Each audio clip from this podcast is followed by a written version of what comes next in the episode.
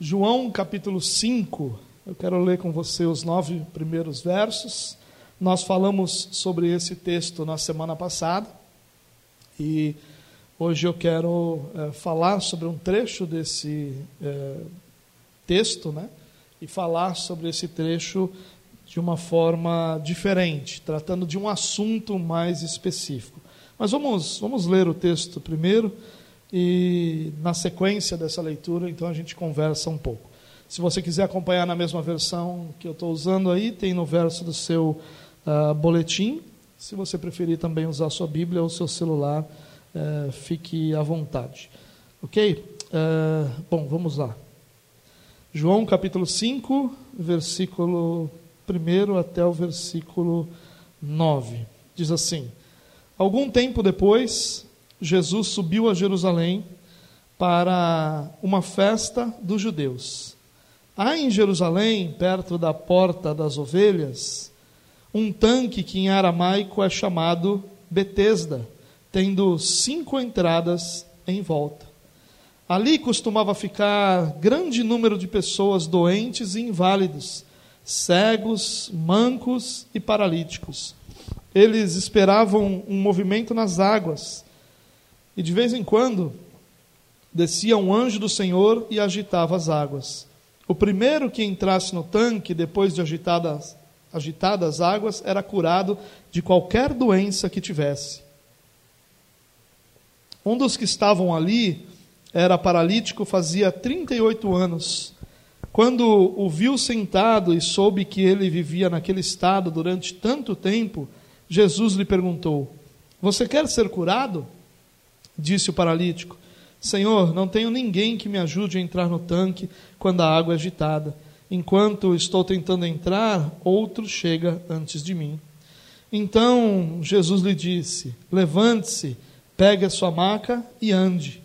Imediatamente o homem ficou curado, pegou a maca e começou a andar. Glória a Deus. Ah, nesse ponto da nossa jornada pelos evangelhos, e nós já estamos é, chegando a perto de 50 mensagens, 50 exposições dos evangelhos, e já estamos em João capítulo 5, né? então falta bastante ainda. É, nós temos visto muitos milagres de Jesus. Nós vimos a cura de um paralítico, nós vimos a purificação de um leproso, nós temos visto é, textos que dizem que Jesus ia a todas as cidades e aldeias curando os enfermos, curando, restaurando os doentes. Então, eh, o ministério de Jesus ele é cercado de muitos milagres. Existem alguns deles relatados. João, por exemplo, diz que eh, aquilo que ele escreveu, ele escreveu com o objetivo de que as pessoas crescem que Jesus é o Filho de Deus, mas ele faz a ressalva dizendo que se tudo que Jesus fez e ensinou fosse escrito, e aí é claro que ele usa uma forma exagerada, né? ele diz que não caberia em todos os livros do mundo. Claro que ele está tentando nos ensinar ali que há muito do que Jesus fez e ensinou que não pode ser relatado por questões óbvias. Mas a grande questão é que o ministério de Jesus sempre foi muito cercado de milagres, de sinais, da, de, da expressão de compaixão de Jesus através é, das curas. Então, me pareceu é, bom que nós pudéssemos refletir um pouco sobre os milagres de uma forma mais ampla e mais conectados com a nossa vida. Então, o, o meu objetivo hoje aqui é falar sobre os milagres. Tentar entender um pouco, não sobre esse especificamente, é claro que esse nos dá, esse nos dá muitas lições sobre milagres, mas falar sobre os milagres de uma forma mais geral, mais ampla e como é que nós lidamos com essa realidade dos milagres hoje. E a primeira coisa que eu quero deixar aqui, é, claro, é que a proposta não é discutir sobre a veracidade, sobre a existência desses milagres bíblicos. Muitos têm tentado explicar os milagres é, como se eles não fossem nada mais do que fenômenos raros da natureza. Outros têm tentado explicar os milagres como se eles fossem uma alegoria, uma coisa mais simbólica, relatos simbólicos, ou como se eles fossem até mesmo impressões erradas daqueles que vivenciaram o momento. É, e nós não cremos assim.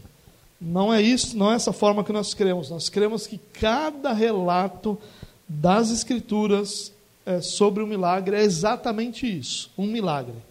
Não há para nós dúvida nenhuma de que cada um dos milagres relatados tenha sido exatamente um milagre.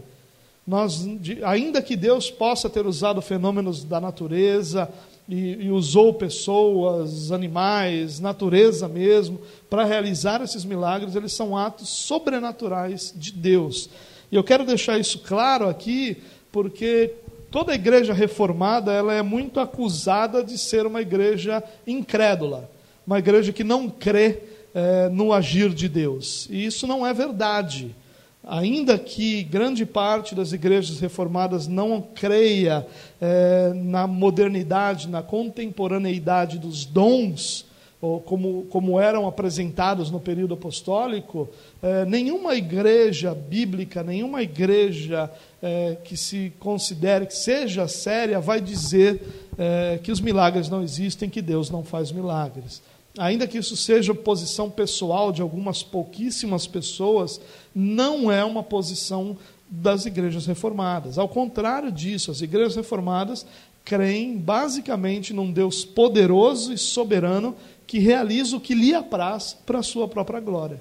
E isso inclui os milagres é, absolutamente. Então, antes de que aqueles que é, tenho prazer em chamar a igreja reformada de uma igreja incrédula, ou que nos chamam de frios, ou de qualquer coisa desse sentido, é, antes disso acontecer, eu quero deixar claro aqui que não há dúvida no meu coração e que não há dúvida para nós, como igreja, na, no poder de Deus, na grandeza de Deus para a realização dos milagres. Isso não está em discussão, nenhum de nós tem dúvida disso. Deus é todo-poderoso, ele faz milagres hoje, como fez milagres em outras épocas e como fará milagres ainda em épocas futuras. Então, para deixar isso ainda mais claro, nós cremos sim que Deus faz milagres hoje.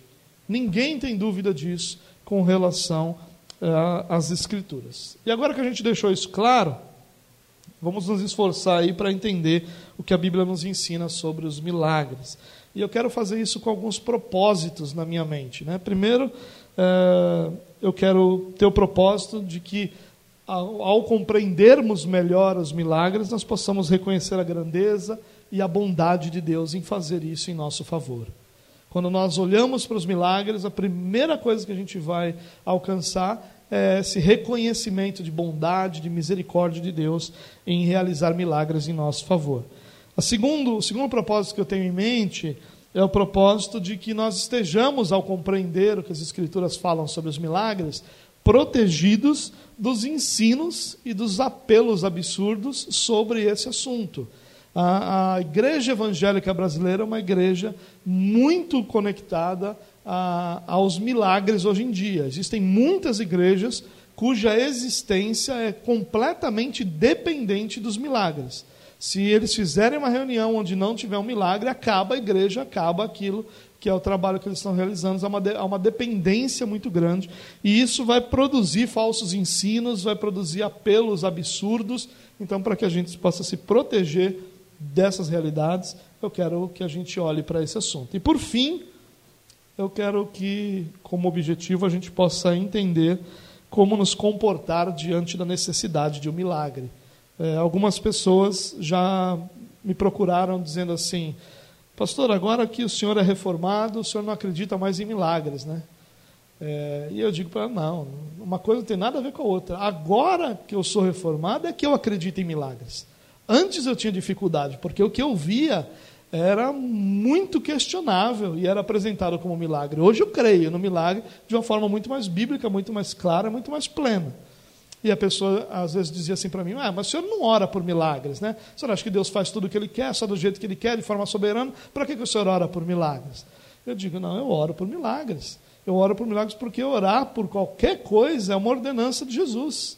E eu oro por milagres porque eu creio que Jesus faz milagres. Se eu creio que ele faz, eu vou orar para quem?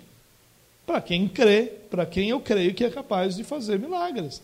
Então, há uma desinformação muito grande com relação a isso entre aqueles que não conhecem a fé reformada e entre aqueles que conhecem de forma superficial. Então é por isso que eu quero compartilhar com vocês hoje é, algumas dessas questões ligadas ao milagre. Ou seja, a pregação que eu estou apresentando essa noite não é uma pregação expositiva, eu não vou expor esse texto, não vou falar de contextos e aplicações para ele. Eu quero falar sobre algumas verdades. É, claro que esse texto aqui é fundamental para a gente entender essas verdades, mas algumas verdades que a Bíblia ensina sobre a questão dos milagres. É isso que eu quero fazer essa noite, e se a graça de Deus me permitir fazer isso, eu tenho certeza que vai ser muito boa, muito bom e edificante para todos nós essa realidade. Bom, em primeiro lugar, é importante que a gente compreenda que os milagres têm um propósito. Isso é fundamental. Ao entender isso, se torna muito mais fácil nós entendermos toda a realidade bíblica dos milagres. Os milagres têm um propósito. Muitas vezes parece, pela oração e pela forma que as pessoas é, buscam o milagre ou creem no milagre, que elas entendem o milagre como uma espécie de direito evangélico, ou até mesmo de capricho pessoal. A pessoa deseja alguma coisa na sua vida, quer que alguma coisa mude, que alguma coisa seja diferente, então ele vai lá e, sem se preocupar de forma alguma com os propósitos que o milagre tem, ele simplesmente quer um milagre porque é o desejo dele, porque é a vontade dele, porque é o que ele quer que aconteça. E biblicamente isso nunca aconteceu. Sempre que nós encontramos milagres nas Escrituras, nós encontramos milagres conectados a um propósito. Existem diversos deles que nós poderíamos encontrar dentro desses é, milagres, mas a própria seleção desses milagres nas Escrituras, ou seja, o que nós temos, que nós conhecemos como Evangelho, é uma seleção dos relatos que ocorreram, dos milagres que Jesus fez, das palavras que ele ensinou e que foram selecionados por quem? Pelo próprio Espírito de Deus, que guia e que inspira os autores a escreverem aqueles relatos e não outros, e essa própria seleção dos relatos é para nós uma prova de que existem propósitos nos milagres. Já que cada vez que o milagre é apresentado, você vai encontrar com ele, na continuidade, um propósito que é alcançado. Nós poderíamos lembrar como propósitos que existem para quando Deus faz um milagre? Primeiro, cumprir a aliança que ele tem com o seu povo. Deus estabeleceu uma aliança com o seu povo. E essa aliança que Deus estabeleceu com o seu povo é uma aliança de cuidado. É uma aliança onde ele seria o Deus do seu povo e o seu povo teria ele como seu Deus. É uma aliança de onde como de uma maneira que ele seria pai e de que aqueles que fazem parte da igreja seriam seus filhos. É uma aliança de cuidado, de relacionamento, é uma aliança de governo. Então Deus realiza milagres para cumprir essa aliança que ele tem. Na, na, sua aliança, Deus fala de cuidado com o seu povo. Então existem muitos milagres que são simplesmente o reflexo dessa aliança, e não simplesmente de uma forma é, de tamanho, né, mas de, de limitação. Deus está cumprindo sua aliança e por isso milagres acontecem na vida do seu povo. Deus prometeu que cuidaria do seu povo. E existem muitos momentos em que esse cuidado vai exigir um milagre da parte de Deus. E que esse cuidado de Deus vai ser expressado no milagre que nós vivenciamos, que nós experimentamos, que nós vemos. Então, o primeiro propósito de Deus para o milagre é cumprir sua própria aliança. Um segundo propósito que nós poderíamos identificar nos textos bíblicos e nesse também é, é que às vezes o milagre acontece de forma que nós sejamos moldados à imagem do Filho. De forma que aquela realidade que nós estamos vivendo e que está nos impedindo de viver a plenitude do nosso relacionamento com Deus e nos impedindo de sermos moldados à imagem do Filho, aquela circunstância é eliminada, de forma que agora eu possa permanecer e continuar sendo moldado à imagem do Filho. Nós vamos ver isso, por exemplo, em relatos é, bíblicos, do Novo Testamento, em especial no livro de Atos, onde Deus muda as circunstâncias e a mudança daquelas circunstâncias vai trazer uma edificação pessoal, uma transformação pessoal, uma mudança até às vezes de rumo na vida daquelas pessoas que são o alvo do milagre. Então Deus realiza milagres para nos moldar a imagem do seu filho. E talvez o maior, certamente o maior propósito do milagre é o próprio Deus ser glorificado. Deus não faz milagres para cumprir caprichos de filhos mimados. Deus realiza milagres para que o seu nome seja exaltado sobre a terra. Quando você olha para os salmos, diversas vezes isso é lembrado. A terra toda te exultará pelos teus grandes feitos. A terra toda lembrará da grandeza das suas obras. Ou seja, o Senhor será glorificado por causa das suas ações, por causa dos seus milagres, os milagres que ele faz no meio do seu povo. Deus é glorificado com os milagres. Quando os propósitos, ou algum desses propósitos, não é alcançado, nós não devemos ter nenhuma expectativa de que o milagre aconteça. Milagre não é fruto de um capricho da parte de Deus, nem a realização de um capricho da parte daquele que está clamando pelo milagre. O milagre é fruto da ação de Deus para a glória do seu próprio nome.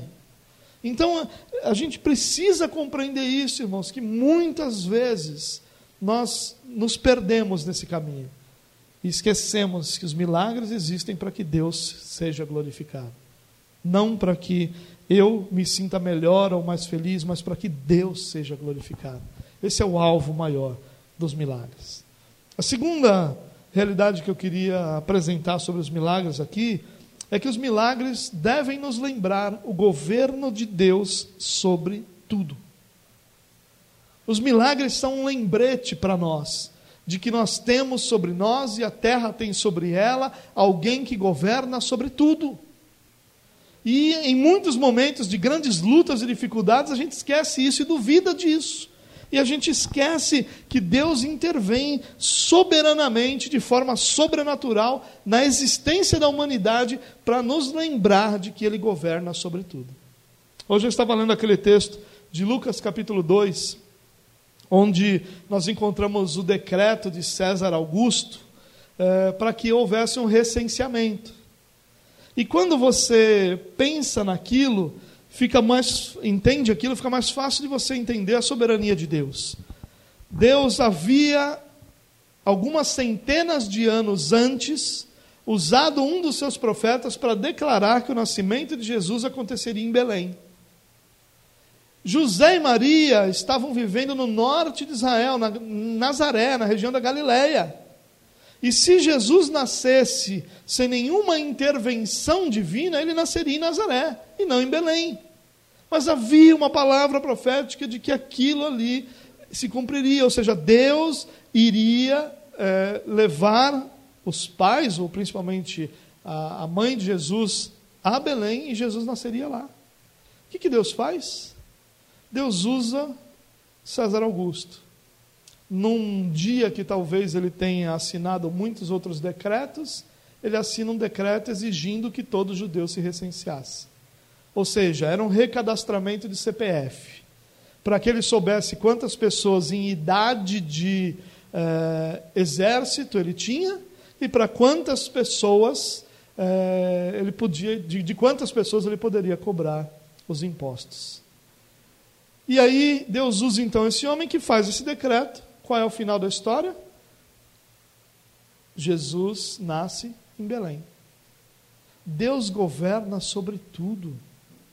Não existe absolutamente nada nessa terra que está à parte do governo de Deus. Não existe nenhuma realidade que subsista por si só. Deus governa sobre tudo. E essa é a maior lembrança que o milagre produz em nossa vida. Deus governa sobre todas as coisas. Não existe absolutamente nada nessa terra que esteja à parte do governo de Deus. Isso é uma grande lembrança para nós, irmãos. E Deus realiza milagres para nos lembrar disso, que há um Deus soberano que governa sobre tudo e que vai intervir soberanamente todas as vezes que ele entender que isso deve acontecer. Que fabuloso isso é para nós, irmãos. como isso deveria trazer segurança ao nosso coração.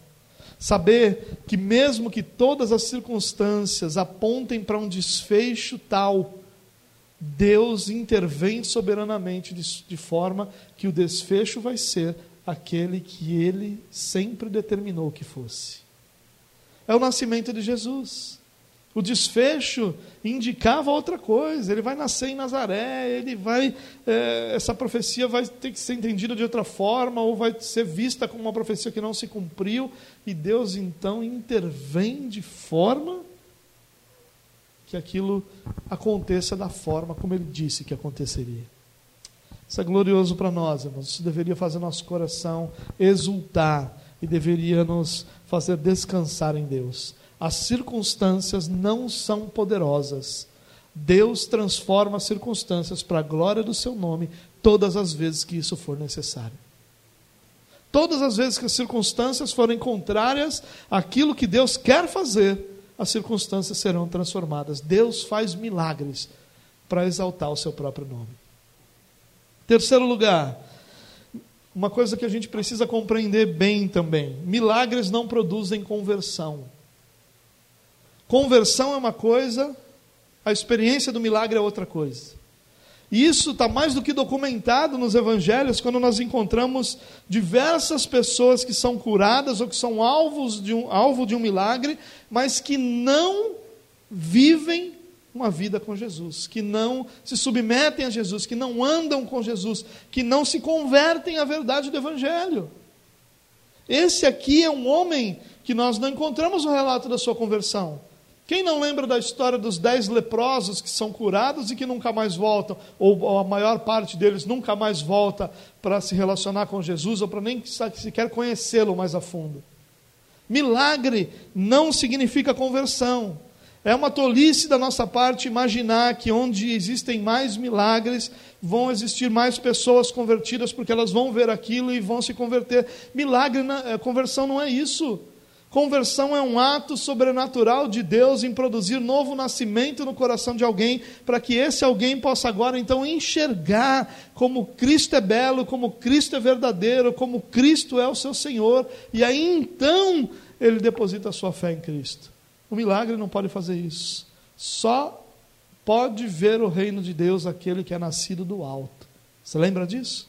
Se não nascer do alto, ninguém pode ver o reino de Deus. Se não nascer de novo, ninguém pode fazer parte do reino de Deus. Milagre não produz conversão. Milagre é maravilhoso, milagre é uma bênção na vida de quem o experimenta, mas a expectativa de que um milagre vá atrair a pessoa para a igreja é errado da nossa parte.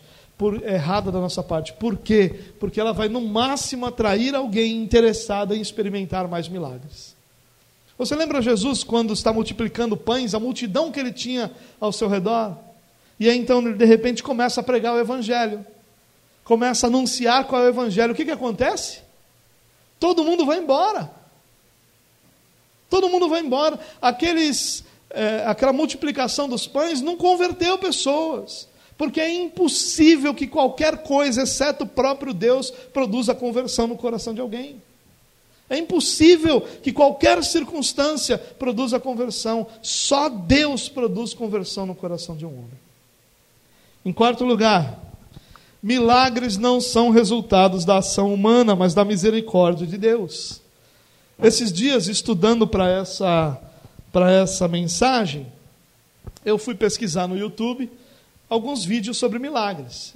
Queria entender o que muitas pessoas estavam falando sobre isso, porque honestamente eu, eu senti, é, eu senti um pesar no meu coração de a gente falar tão pouco por, sobre esses temas nas igrejas reformadas.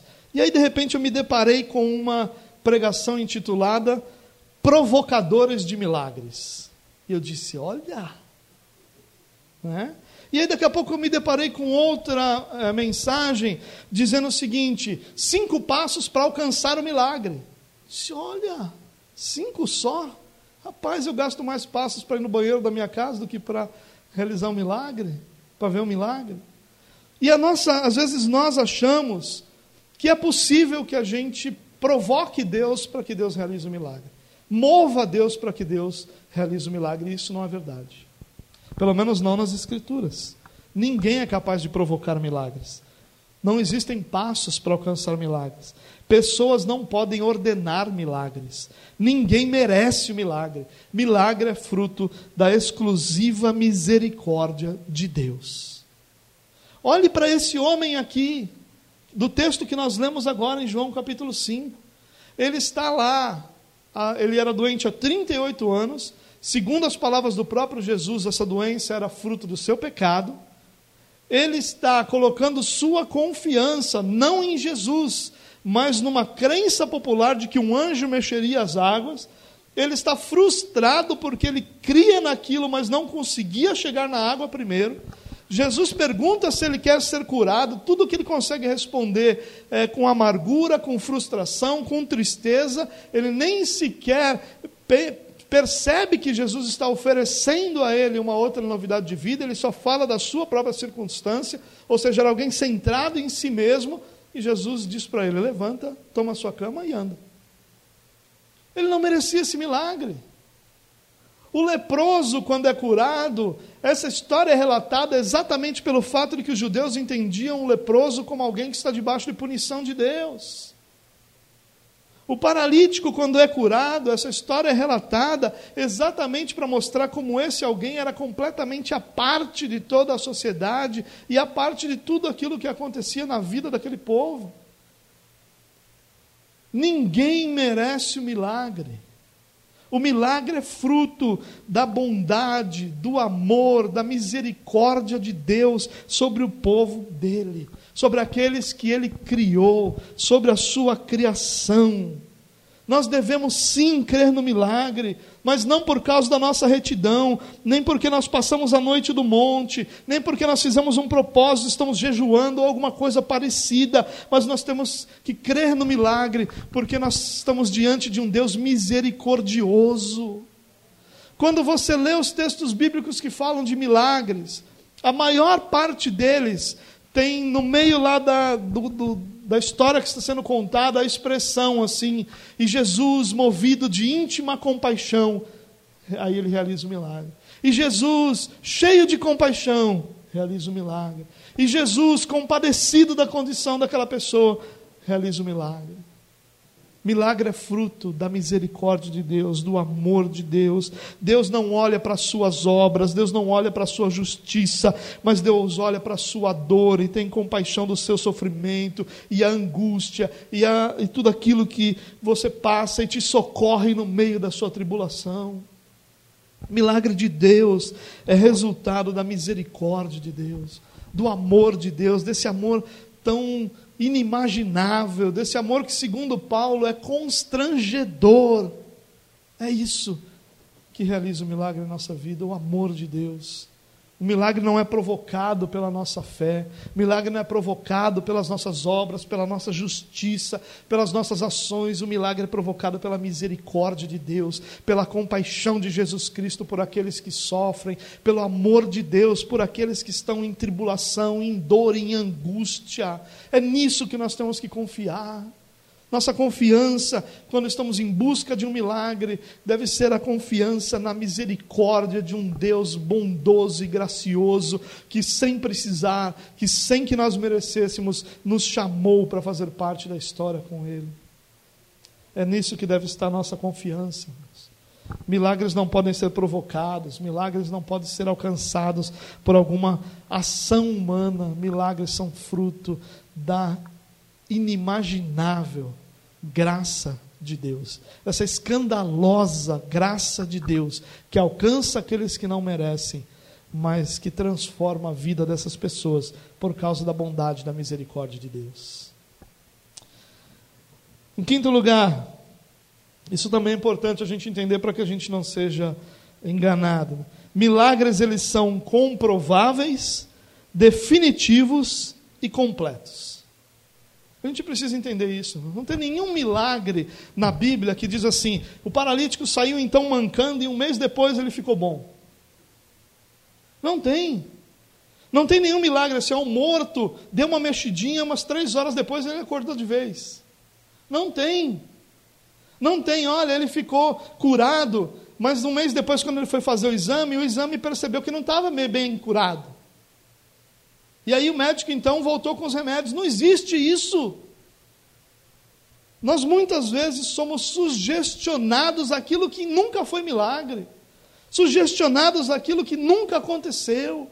E nós, por causa do nosso desejo de ver isso acontecer, por causa do amor, às vezes, que nós temos por pessoas que estão sofrendo e que precisam de um milagre, por causa, às vezes, da dor que nós estamos sentindo, nós somos sugestionados. E aí, tudo que a gente vê de milagre é caroço. Eu nunca vi uma geração para ter caroço igual a nossa. E eu nunca vi um Deus tão ocupado em tirar caroço. Coisas que não podem ser comprovadas. Coisas que você vai no médico e nada ficou resolvido, nada ficou provado, nada ficou definido. Simplesmente alguém achou que estava, alguém achou que foi curado e agora todo mundo acredita nisso. Não, os milagres de Deus existem sim mas eles são comprováveis, ninguém teve dúvida do milagre. Quando esse homem levanta, pega a sua cama e sai andando, ninguém tem dúvida que ele está curado. Ninguém chama ele, vem cá, deixa eu te examinar, deixa eu ver se você está curado. Ao contrário, existiam algumas realidades em que as pessoas, é, por causa da sua condição, a lepra, por exemplo, era uma delas, elas eram afastadas do convívio social. E que, se caso elas fossem curadas, elas deveriam se apresentar ao sacerdote, para que o sacerdote examinasse aquele camarada e declarasse se ele está curado ou não. Quando Jesus cura alguém que estava coberto de lepra, ele diz para essa pessoa: vá se apresentar aos sacerdotes, vá lá cumprir o que a lei determina, para que fique claro que você foi curado. Esse negócio de, irmão, você está curado, para de tomar remédio, está tudo certo. Não, não. Como assim? Se Deus me curou, eu vou no médico amanhã e o exame vai dizer que eu não tenho nada. E aí eu vou parar com todos os remédios. Mas esse negócio de que a gente fique acreditando simplesmente em alguma coisa que não pode ser comprovada, isso é sugestão, isso é manipulação. Os milagres de Deus são definitivos, o cara não sai mancando, não. Quando você pega um, um paralítico, você sabe o que é um paralítico de 38 anos? Você acha que as pernas desse, dessa pessoa, os músculos dessa pessoa, estavam como os músculos de qualquer uma outra pessoa? É claro que não. Eles estavam todos atrofiados pela falta de uso. Na sua paralisia, os seus nervos não funcionavam. Deus não simplesmente disse agora o nervo funciona e está tudo bem. Não, o milagre é muito maior do que a nossa cabeça, a nossa é, visão consegue perceber. Ali o, o, o, músculo atrofiado precisou ser restaurado, os nervos precisaram ser restaurados, os ossos fracos precisaram ter sido fortalecidos, a pele que estava já flácida precisou ser fortalecida. Muita coisa precisou acontecer para o camarada, na mesma hora, o texto diz imediatamente. Ele levanta, toma a sua cama, enrola ali sua cama, que era uma espécie de esteira, e, e sai andando. Milagre não é isso, não, meu irmão. Milagre é isso, eu estava com uma dor de cabeça, agora passou. Milagres são coisas que transformam realidades, que transformam vidas. Não estou dizendo que Deus não cura dor de cabeça, não é isso que eu estou dizendo. Eu estou dizendo que quando nós queremos tanto milagres, que nós ficamos em busca dessas coisas que ninguém consegue comprovar, nós estamos aptos para sermos enganados. Prontinhos para que alguém nos manipule e faça da gente aquilo que não deveria ser feito. Em sexto lugar e penúltimo lugar, nós devemos orar por milagres. Se você, depois que começou e conheceu a fé reformada, tem deixado de orar por milagres, você está errado. Se você que conheceu a fé reformada agora acha que Deus não faz mais milagres, você está errado. É claro que nós, ao olharmos as Escrituras, nós vamos ver que os milagres não aconteceram na mesma intensidade o tempo todo. É claro que nós vamos perceber isso. Nós vamos ver que existiram alguns períodos, como por exemplo, o período em que Moisés governou o povo, em que os milagres eram abundantes. E nós vamos ver que período, o período de cerca de 400 anos em que o povo foi escravizado no Egito, nós mal vemos relatos de milagres. Nós vamos ver os períodos, por exemplo, de Elias, de Eliseu, com milagres abundantes. Mas nós vamos ver outros períodos, como por exemplo, o período em que o povo vai para o cativeiro, com poucos milagres. com quase nenhum relatado. Nós temos nas nossas, nas nossas Bíblias uma lacuna entre Malaquias e Mateus de cerca de 400 anos, onde não há nada de extraordinário para ser contado. É claro que o período apostólico foi um período de abundantes milagres, é claro que isso aconteceu. Então, existem períodos em que os milagres são mais abundantes, mas isso não quer dizer que Deus só fez milagres nesses períodos. O nosso Deus é um Deus que não muda, é um Deus que, onde não há sombra de variação. O mesmo amor que há em Deus num período, houve em Deus no período de Moisés para com seu povo, onde os milagres eram abundantes, é o mesmo amor que há em Deus sobre cada um de nós e sobre todos, todos os seus filhos em todos os períodos da humanidade. Se você não crê em milagres, irmãos, você não crê no governo soberano de Deus sobre as coisas. Ah, mas eu não preciso orar, porque Deus faz o que lhe apraz. Deus, na sua soberania, determinou que os seus filhos orariam a Ele e seriam por Ele ouvidos. Deus determinou isso, Deus estabeleceu isso como uma realidade do relacionamento dele com seus filhos. Como é que nós podemos dizer que nós cremos em Deus e não oramos por milagres? Não orar por milagres demonstra a nossa incredulidade, irmãos demonstra como nós transformamos o nosso Deus num objeto religioso, num objeto de estudo teológico, mas não em alguém vivo que se relaciona com cada um de nós. Todos nós aqui provavelmente temos histórias de milagres que aconteceram na nossa vida. Eu já contei diversas vezes, irmãos, que no período imediatamente posterior à minha conversão, eu fiz parte uh, de uma igreja uma igreja que foi extremamente valiosa e importante na minha vida. E durante um breve período eu fiz parte de uma congregação com não mais do que 12 ou 13 pessoas. E nós tínhamos culto três vezes por semana, como era o costume daquela igreja, e um dos dias era um dia, é, uma reunião de oração, onde havia um período de testemunho. Testemunhos. E nunca existiu um dia desses onde não tivesse alguém para contar alguma coisa. É verdade que às vezes as pessoas contavam coisas que para nós eram insignificantes, mas que eram milagres de Deus. Eu me lembro de uma senhorinha que fazia parte, que essa tinha é, testemunhos o tempo todo. E uma vez ela foi lá e contou um testemunho que, claro que isso faz muitos anos, né, mas em, Hoje seria mais ou menos assim o testemunho dela: olha, eu estava sem dinheiro em casa, precisando de 20 reais para comprar alguma coisa, e de repente me ligou um amigo e foi lá e me levou 20 reais, e glória a Deus, porque Deus fez esse milagre e eu consegui alcançar o que eu queria. Talvez para você diga, ah, levou 20 reais lá, isso é milagre, na hora de gastar o tempo da igreja em ouvir essas coisas. Se esse é o seu pensamento, irmãos, é porque você acha que milagre é só ressuscitar morto. E Deus faz milagres o tempo todo na nossa vida. Muitos deles nós nem sabemos que aconteceram. Quantas vezes Deus nos livrou de realidades que nós nem percebemos que Ele nos livrou? Quantas vezes?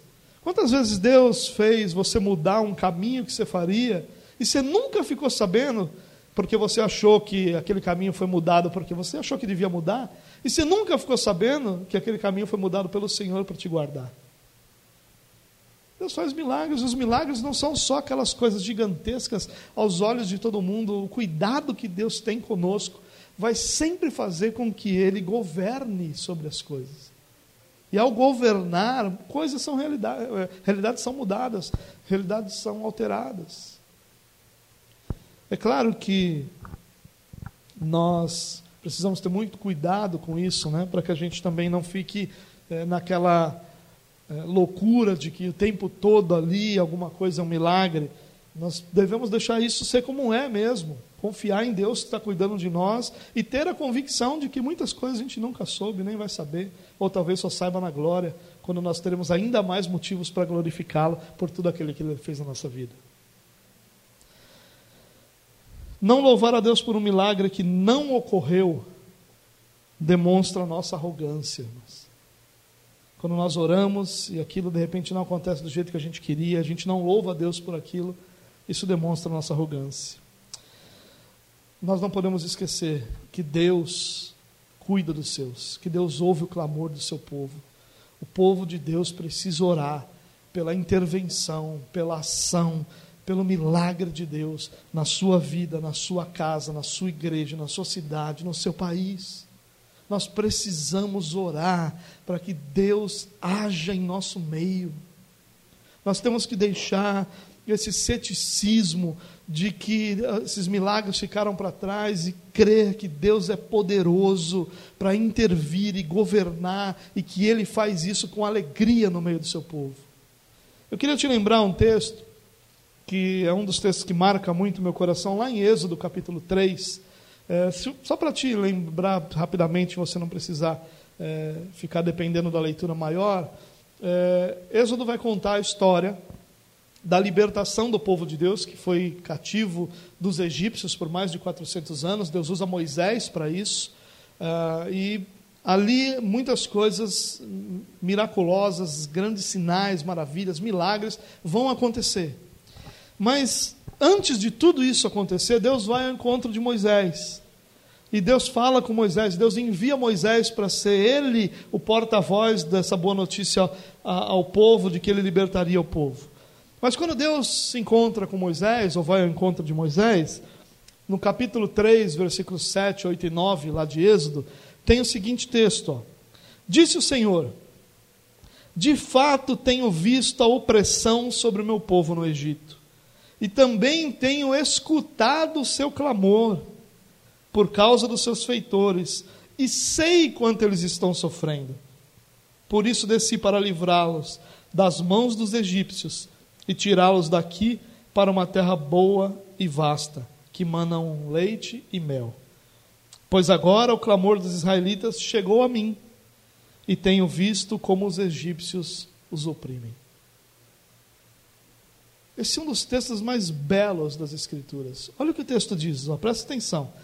Tenho visto a opressão sobre o meu povo no Egito. Você não tem a impressão, às vezes, que as coisas estão acontecendo na sua vida e Deus não está vendo? Assim, você não viu isso? Não é possível. E olha o que ele diz, ó, e também tenho escutado o seu clamor.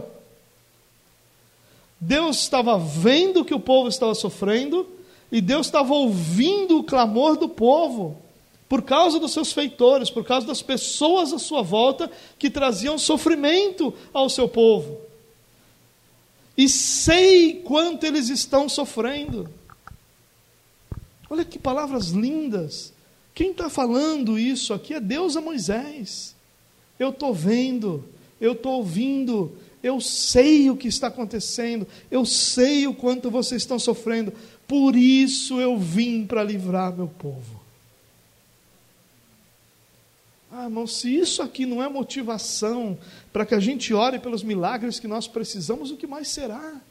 Deus está dizendo: vim, eu desci, porque eu estava vendo, eu sei o quanto eles estão sofrendo, mas eu também estava ouvindo o clamor, porque quando o povo começou a sofrer, o povo começou a orar, porque eu não sei quanto a você, mas se tem uma coisa que me torna alguém apaixonado por oração, é um sofrimentozinho, não é?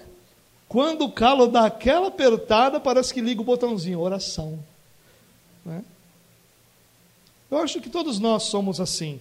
Isso não quer dizer que a gente não ore em outros momentos, não é isso que eu estou dizendo. Mas isso quer dizer que momentos bons tendem a nos distrair muito facilmente. E que momentos difíceis tendem a nos focar, a nos colocar de volta naquele, na percepção do que é importante. E se quando vem um sofrimento sobre a minha vida, você pode ter certeza que vai me encontrar orando muito mais do que quando as coisas vão bem. Mas o que deve nos motivar a essa oração é essa certeza de ter ouvido o próprio Deus dizer: Eu tenho ouvido o clamor do meu povo. E resolvi descer para livrá-los, para tirá-los desse meio e para levá-los para uma terra que mana leite e mel, uma terra vasta e ele termina isso dizendo: Pois agora o clamor dos israelitas chegou até mim, e temos visto, e temos visto e tenho visto como os egípcios os oprimem. Deus está ouvindo a oração do seu povo. Nós precisamos crer nisso com toda a intensidade do nosso coração. A nossa oração não pode ser o reflexo de algo que eu tenho que fazer, mas precisa ser reflexo da nossa fé, de como nós cremos que Deus é poderoso para mudar circunstâncias ao nosso redor de como nós cremos que Deus é poderoso para realizar aquilo que muda realidades na nossa vida, como Deus governa sobre tudo, como não há absolutamente nada a parte do controle e do governo das suas mãos. Deus faz tudo o que lhe apraz, de forma que seu nome seja glorificado, de forma que a sua aliança de cuidado com o seu povo seja cumprido, de forma que o seu amor seja visto, que nós percebamos e que o resultado disso seja louvor. Quando nós olhamos para o livro dos Salmos, esses 150 salmos que nós temos, eles são majoritariamente cantos de louvor e de gratidão a Deus por aquilo que Deus fez, pelo pecado que foi perdoado, pelas batalhas que foram vencidas, pelas circunstâncias que foram transformadas, pelas vidas que foram cuidadas, pelos doentes que foram curados, por tudo que Deus fez. E então qual é a expressão do seu povo? Louvor. O que nós temos que fazer é orar crer, buscar a Deus, sabendo que Ele é bondoso, gracioso e que Ele tem uma aliança com o seu povo. Deus tem prazer em abençoar o seu povo. Às vezes a impressão que nós temos é que a percepção do nosso Deus é de que Ele é aquele cara carrancudo, louco para ver a gente errar e nos fazer mal. Quando ao ler as Escrituras, nós vamos ver um Deus compassivo, bondoso, generoso, longânimo. Quantas vezes o povo desobedeceu a Deus, o povo fez o que era abominável aos olhos do Senhor, e o Senhor estava ali trazendo uma providência para que o povo se arrependesse, para que o povo se voltasse para Ele, para que o povo buscasse a Deus. Aquele texto tão famoso dos livros das crônicas: se o meu povo, que se chama pelo meu nome, se humilhar e buscar a minha face, orar, clamar a mim, é isso que esse texto significa. Então eu os ouvirei e os sararei. Olha que coisa fabulosa. Que promessas fabulosas nós temos nas Escrituras. Promessa de um Deus que sara, de um Deus que cura, de um Deus que transforma realidades, irmãos. É diante desse Deus que nós vivemos. Nós não vivemos diante de um Deus que governa todas as coisas sem levar em conta as nossas necessidades. Esse Deus que pode tudo e que faz tudo como lhe apraz, para louvor da sua glória, é glorificado no seu cuidado com os seus filhos. Deus é glorificado no cuidado que Ele tem com cada um de nós. Por isso nós devemos orar por milagres. Nós devemos crer que eles existem. Só que há um detalhe, irmãos. Nós vamos encontrar Tiago nos dando uma, um alerta, dizendo que muitas vezes nós oramos e não recebemos, porque nós oramos para o nosso próprio prazer, para o nosso próprio deleite. Ou, ou seja, o que Tiago está dizendo é que muitas vezes as nossas orações não têm nenhuma conexão com aquilo que Deus está dizendo que vai fazer com aquilo que Deus diz que é importante, com aquilo que Deus diz que deve ser prioridade para nós. E nós estamos tão distantes daquilo que é a prioridade de Deus para nós, que nós estamos clamando por outras coisas que não tem nada a ver com o plano de Deus para a nossa vida. É isso que o Tiago está dizendo. E talvez a gente precise de um modelo de oração, de um modelo de como nós devemos orar por esses milagres. E o melhor modelo certamente é Jesus Cristo. E em Lucas capítulo 22, os versículos 42 e 43, nós vamos encontrar Jesus orando lá no Getsemane, certo de que ele já seria preso, torturado e morto. E ele está angustiado, e ele chama seus discípulos para orar com eles. E ele se afasta dos seus discípulos e ora de forma angustiada, mas a sua oração é muito famosa entre todos nós. Pai, se possível, passa de mim esse cálice. Na versão NVI diz: Pai, se queres, Afasta de mim esse cálice. Contudo, não seja feita a minha vontade, mas a tua. E a Bíblia diz que então lhe aparece um anjo do céu que fortalecia Jesus. A oração de Jesus é: Pai, se for possível, passa de mim esse cálice. Se for possível, Pai, que haja qualquer outra forma disso, do seu plano ser realizado, faz isso. Se for possível que eu não passe por toda essa dor, angústia e sofrimento que eu sei que estão diante de mim, faça isso. Mas que não seja aquilo que eu estou sentindo, que eu quero ou que eu estou lhe pedindo, seja feita a sua vontade. Essa tem que ser nossa oração, Senhor, essa é minha dor. Essa é a minha angústia, esse é o meu pedido, esse é o meu clamor diante do Senhor. Realize esse milagre na minha vida. Mas se de alguma forma eu estou pedindo ao Senhor algo que não faz parte dos teus planos, que ferem teus propósitos, ou que não fazem parte daquilo que o Senhor está realizando na minha vida, seja feita a tua vontade. E quando nós oramos assim, nós somos fortalecidos e consolados pelo Senhor para que nós possamos estar bem quando Deus disser não. Porque Deus disse não para Jesus. Sabe, uma das coisas que me impressiona de forma muito negativa é como existem cristãos arrogantes ao ponto de achar que Deus tem obrigação de realizar o que eles estão decretando, declarando ou ordenando. Deus disse não para Jesus e vai ter obrigação com criaturas caídas. Mas é um pouco de bom senso. Deus, o Pai, disse não a Jesus. E Jesus passou por tudo aquilo, porque aquilo era a vontade de Deus. E é assim que nós devemos perceber que nem sempre a nossa oração faz parte daquele momento do plano de Deus que nem sempre aquela providência de Deus é o que Deus estabeleceu para o que Ele está fazendo na nossa vida ou para o que Ele está fazendo em nossa família. E que muitas vezes a resposta à nossa oração será não. E nesse momento nós precisamos ser fortalecidos pelo Senhor. E somos fortalecidos quando nós dizemos a Deus: Pai, que seja feita a tua vontade. Que não seja feita a minha, mas seja feita a tua vontade sobre a nossa vida. Eu queria terminar dizendo uma última coisa não há milagre maior do que a nossa conversão. Para aqueles que acreditam que faltam milagres no meio da igreja, eu tendo a concordar ou tendo a pensar que seria é, muito mais confortável para todos nós se mais milagres existissem.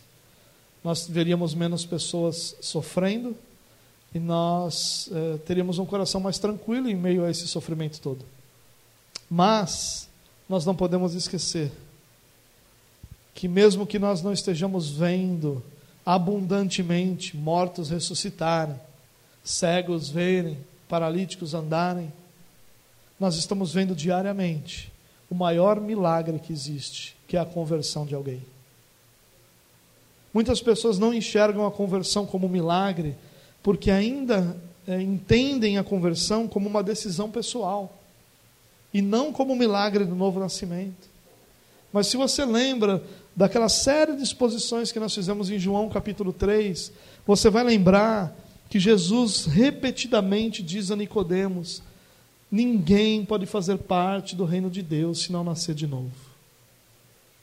E esse nascer de novo significa nascer do alto. E o que Jesus está dizendo para Nicodemos é Nicodemos, se isso não vier do alto, se Deus não realizar isso em você, se você não for nascido de novo pelo próprio Deus, você não pode ver, você não pode entender, você não pode fazer parte do reino de Deus.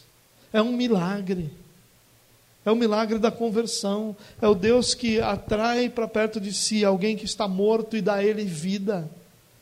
É alguém, é um Deus que atrai para junto de si alguém que está escravizado pelos seus pecados e lhe dá liberdade.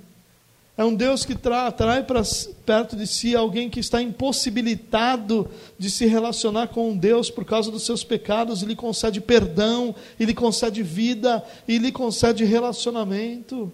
É um milagre. Não existe milagre maior do que a conversão de um pecador. E Deus faz isso todos os dias ao nosso redor. E esse é o maior milagre que Deus fez em nossa vida Deus nos ressuscitou em Cristo Jesus e nos deu vida e vida em abundância. Esse é o grande milagre que Jesus realizou em nossa vida. Nós que estávamos perdidos, nós que fazíamos parte do reino das trevas, nós que de forma alguma tínhamos qualquer inclinação para as coisas de Deus, que éramos incapazes de amar a Deus, incapazes de aceitá-lo, de recebê-lo, de desejá-lo, nós fomos ressuscitados em Cristo. Nós encontramos aquele que é o caminho, que é a verdade, que é a vida, encontramos aquele que nos dá, nos deu nova esperança, que nos deu nova vida, que nos deu o Filho nós precisamos nos lembrar que nenhum milagre que Deus fizer em nossa vida, e isso não é de forma alguma um impedimento para que a gente ore por milagres, mas o maior milagre que Deus pode e que realizou na vida de alguém é que esse alguém fosse chamado à vida eterna em Cristo Jesus, o nosso Senhor. Eu quero terminar essa mensagem, irmãos, te lembrando o seguinte: que o Deus que criou os céus e a terra, o Deus que sustenta tudo o que existe. É o mesmo Deus que nos trouxe para a sua família, que nos prometeu cuidado, que tem nos dado abundante amor e que tem nos instruído a buscarmos a Ele nas nossas necessidades. Quando Paulo diz: Não andem ansiosos por coisa alguma, em Filipenses capítulo 4, antes que todas as suas petições, os seus pedidos estejam diante de Deus através da oração e súplicas, dando ações de graça. Olha o que Paulo está dizendo. Não ande ansioso, coloque isso diante de Deus. Porque quando você colocar isso diante de Deus, a paz de Deus, que excede todo entendimento, guardará o coração e a mente de vocês. Lembra o que Pedro disse? Coloquem sobre ele toda a sua ansiedade, porque ele tem cuidado de vocês. Lembrem-se do que Deus fez ao longo da história da igreja. Se você quiser limitar isso, dê uma olhada no livro de Atos e veja como Deus cuida dos seus de uma forma inimaginável. Sabe quando Paulo diz que o amor de Deus é constrange? Paulo não está exagerando em absolutamente nada. Paulo está olhando para si, dizendo: Olha, como é que, que eu posso, alguém como eu, alguém que perseguiu a igreja, alguém que rejeitou a Cristo, alguém que foi cúmplice no assassinato de filhos de Deus, isso que Paulo foi. Alguém que era feroz contra a igreja do Senhor. Como é que eu posso ser essa pessoa hoje? Que Deus usa para anunciar as boas novas de salvação. A resposta que Paulo chegou foi: é por causa do amor de Deus. É por causa do amor de Deus que realizou esse grande milagre em mim e que me, me trouxe da morte para a vida. E esse amor é tão grande, ele é tão incondicional. Esse amor, ele não depende de resposta esse amor não depende da nossa compreensão, não depende da nossa capacidade, das nossas obras, nem da nossa justiça. Esse amor se sustenta em Deus, em Deus somente. Esse amor que foi derramado sobre nós, que tem cuidado de nós, que tem nos sustentado em meio a todas as batalhas da nossa vida. Nós estamos aqui sendo sustentados, cuidados por Deus, em meio a todas as limitações de todos os que estão à nossa volta, dos mais próximos aos mais distantes, todos limitados. Deus tem cuidado de cada um de nós. Deus realiza sim milagres. Deus tem feito muitos milagres na minha e na sua vida que nós nem sabemos que existem. Deus faz muitos deles que são visíveis. E nós devemos crer que em todas as nossas necessidades nós devemos ir a Deus, crendo que Ele é amoroso, bondoso e misericordioso para ouvir o clamor do seu filho.